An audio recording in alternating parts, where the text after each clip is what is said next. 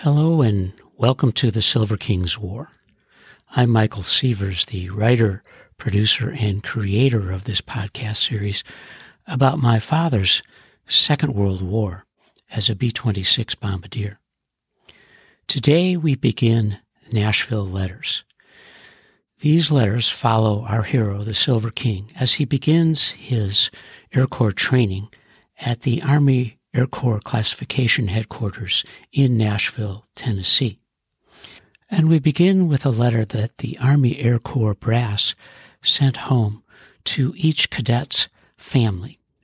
Dear parents, you are to be congratulated on your son's entrance into the armed forces of the United States and on his being in the Air Corps. We realize that you are very much interested in what your son will be doing while he is here and this letter is being written to tell you of the activities in which he will be engaged. The Air Corps in training officers believes that there are several things which should be emphasized character, physical fitness, and professional proficiency. Character, we believe, is the most important thing which a soldier can have. By this is meant a strict sense of honor, which requires that all men be positively fair with themselves and their fellow men.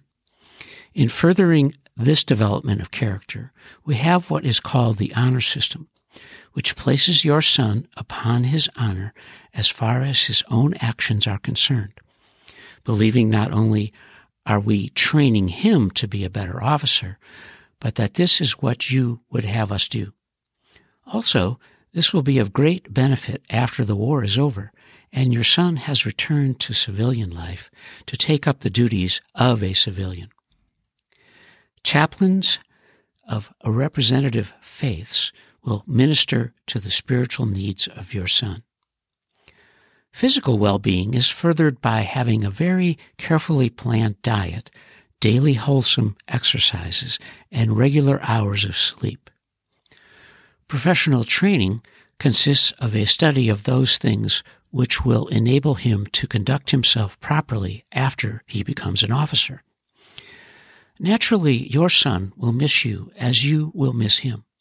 Of course, you want to help your son in every possible way, and indeed you can help him more than perhaps anyone else. Nothing can give him as much pleasure as receiving a letter from you.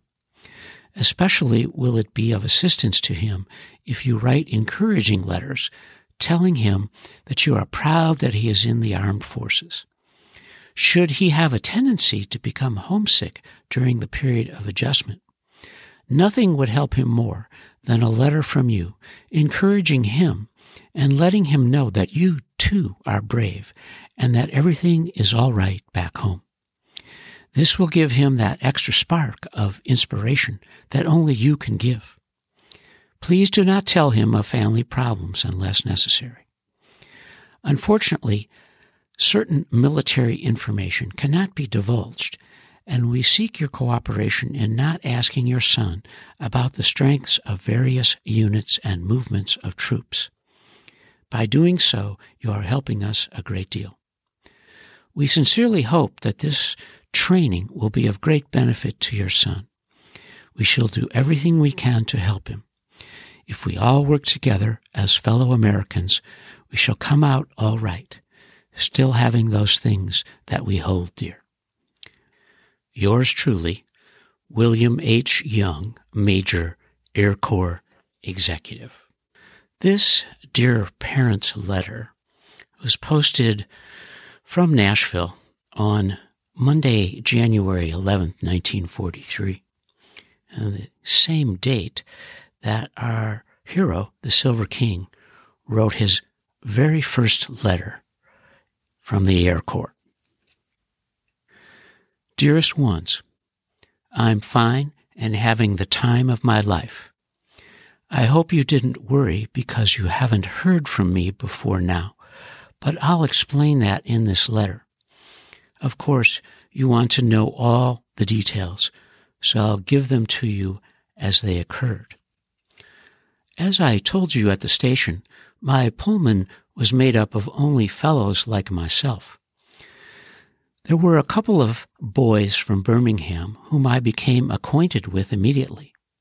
There wasn't much time to meet many more as everyone went to sleep as soon as the train pulled out. We arrived in Nashville right on time as the train was all troops and nothing could hold us up. We had breakfast in the station. About 7:30, we left the station for camp in two of those big army trucks, which were sent to pick us up. After arriving in camp, we had another breakfast. I couldn't eat again, as one breakfast filled me up, as excited as I was. After this second breakfast, we were signed in and were assigned barracks. All of us were assigned to the same barracks, given two blankets and a quilt. There are 38 of us in here, so you can imagine the size of the place.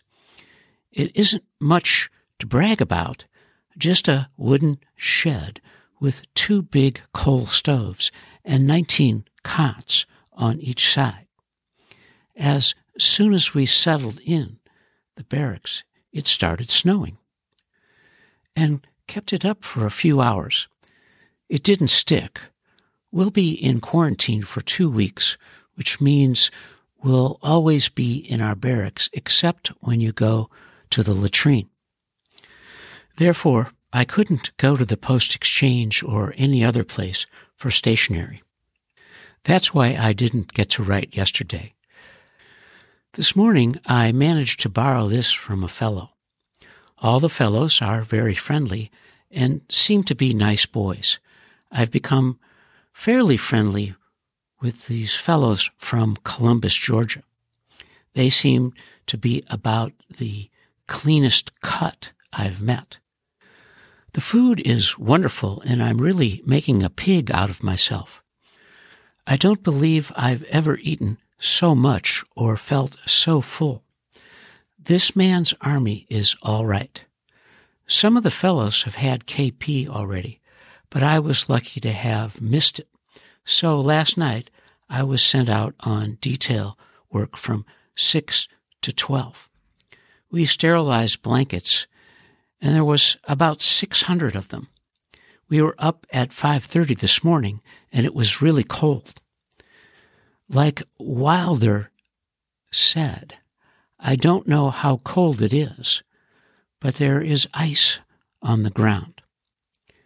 About 1,200 of us came in yesterday from all over, even some from as far away as Maine and Vermont.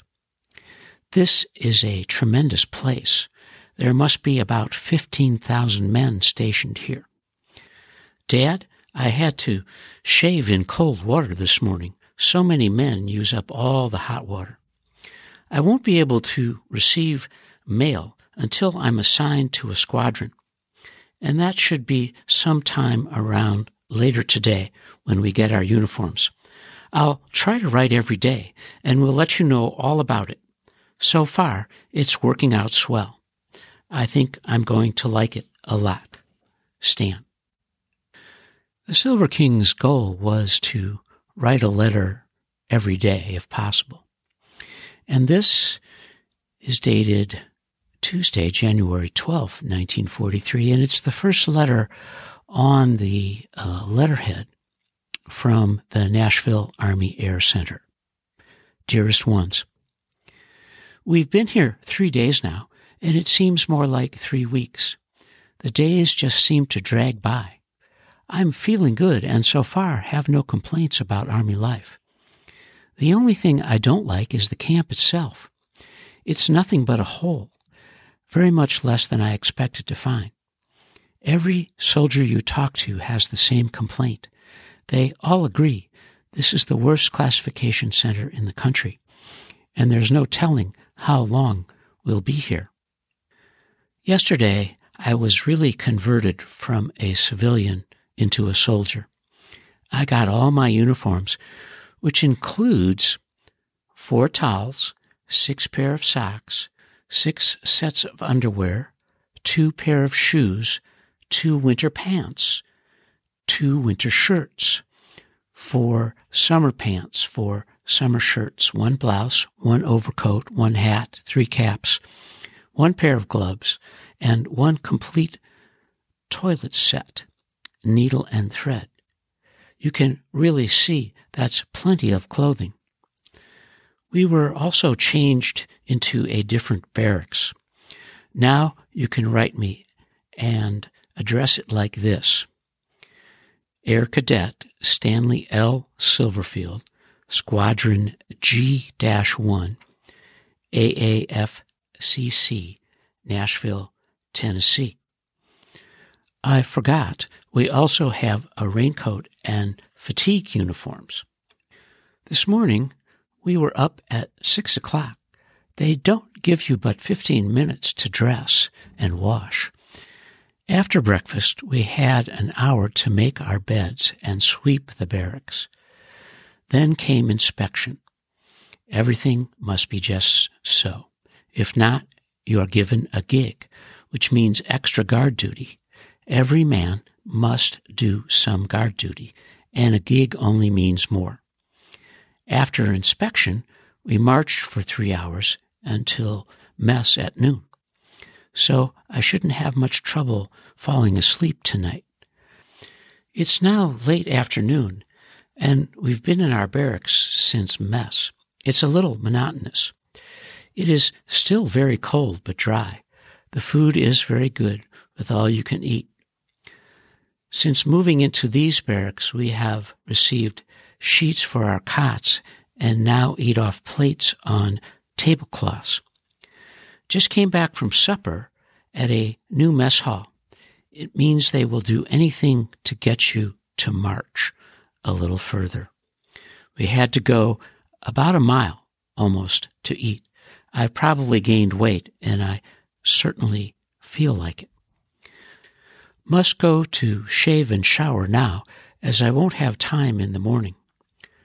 Write me soon, as I don't know what will happen from one day to the next. Love to Ida. Love, Stan.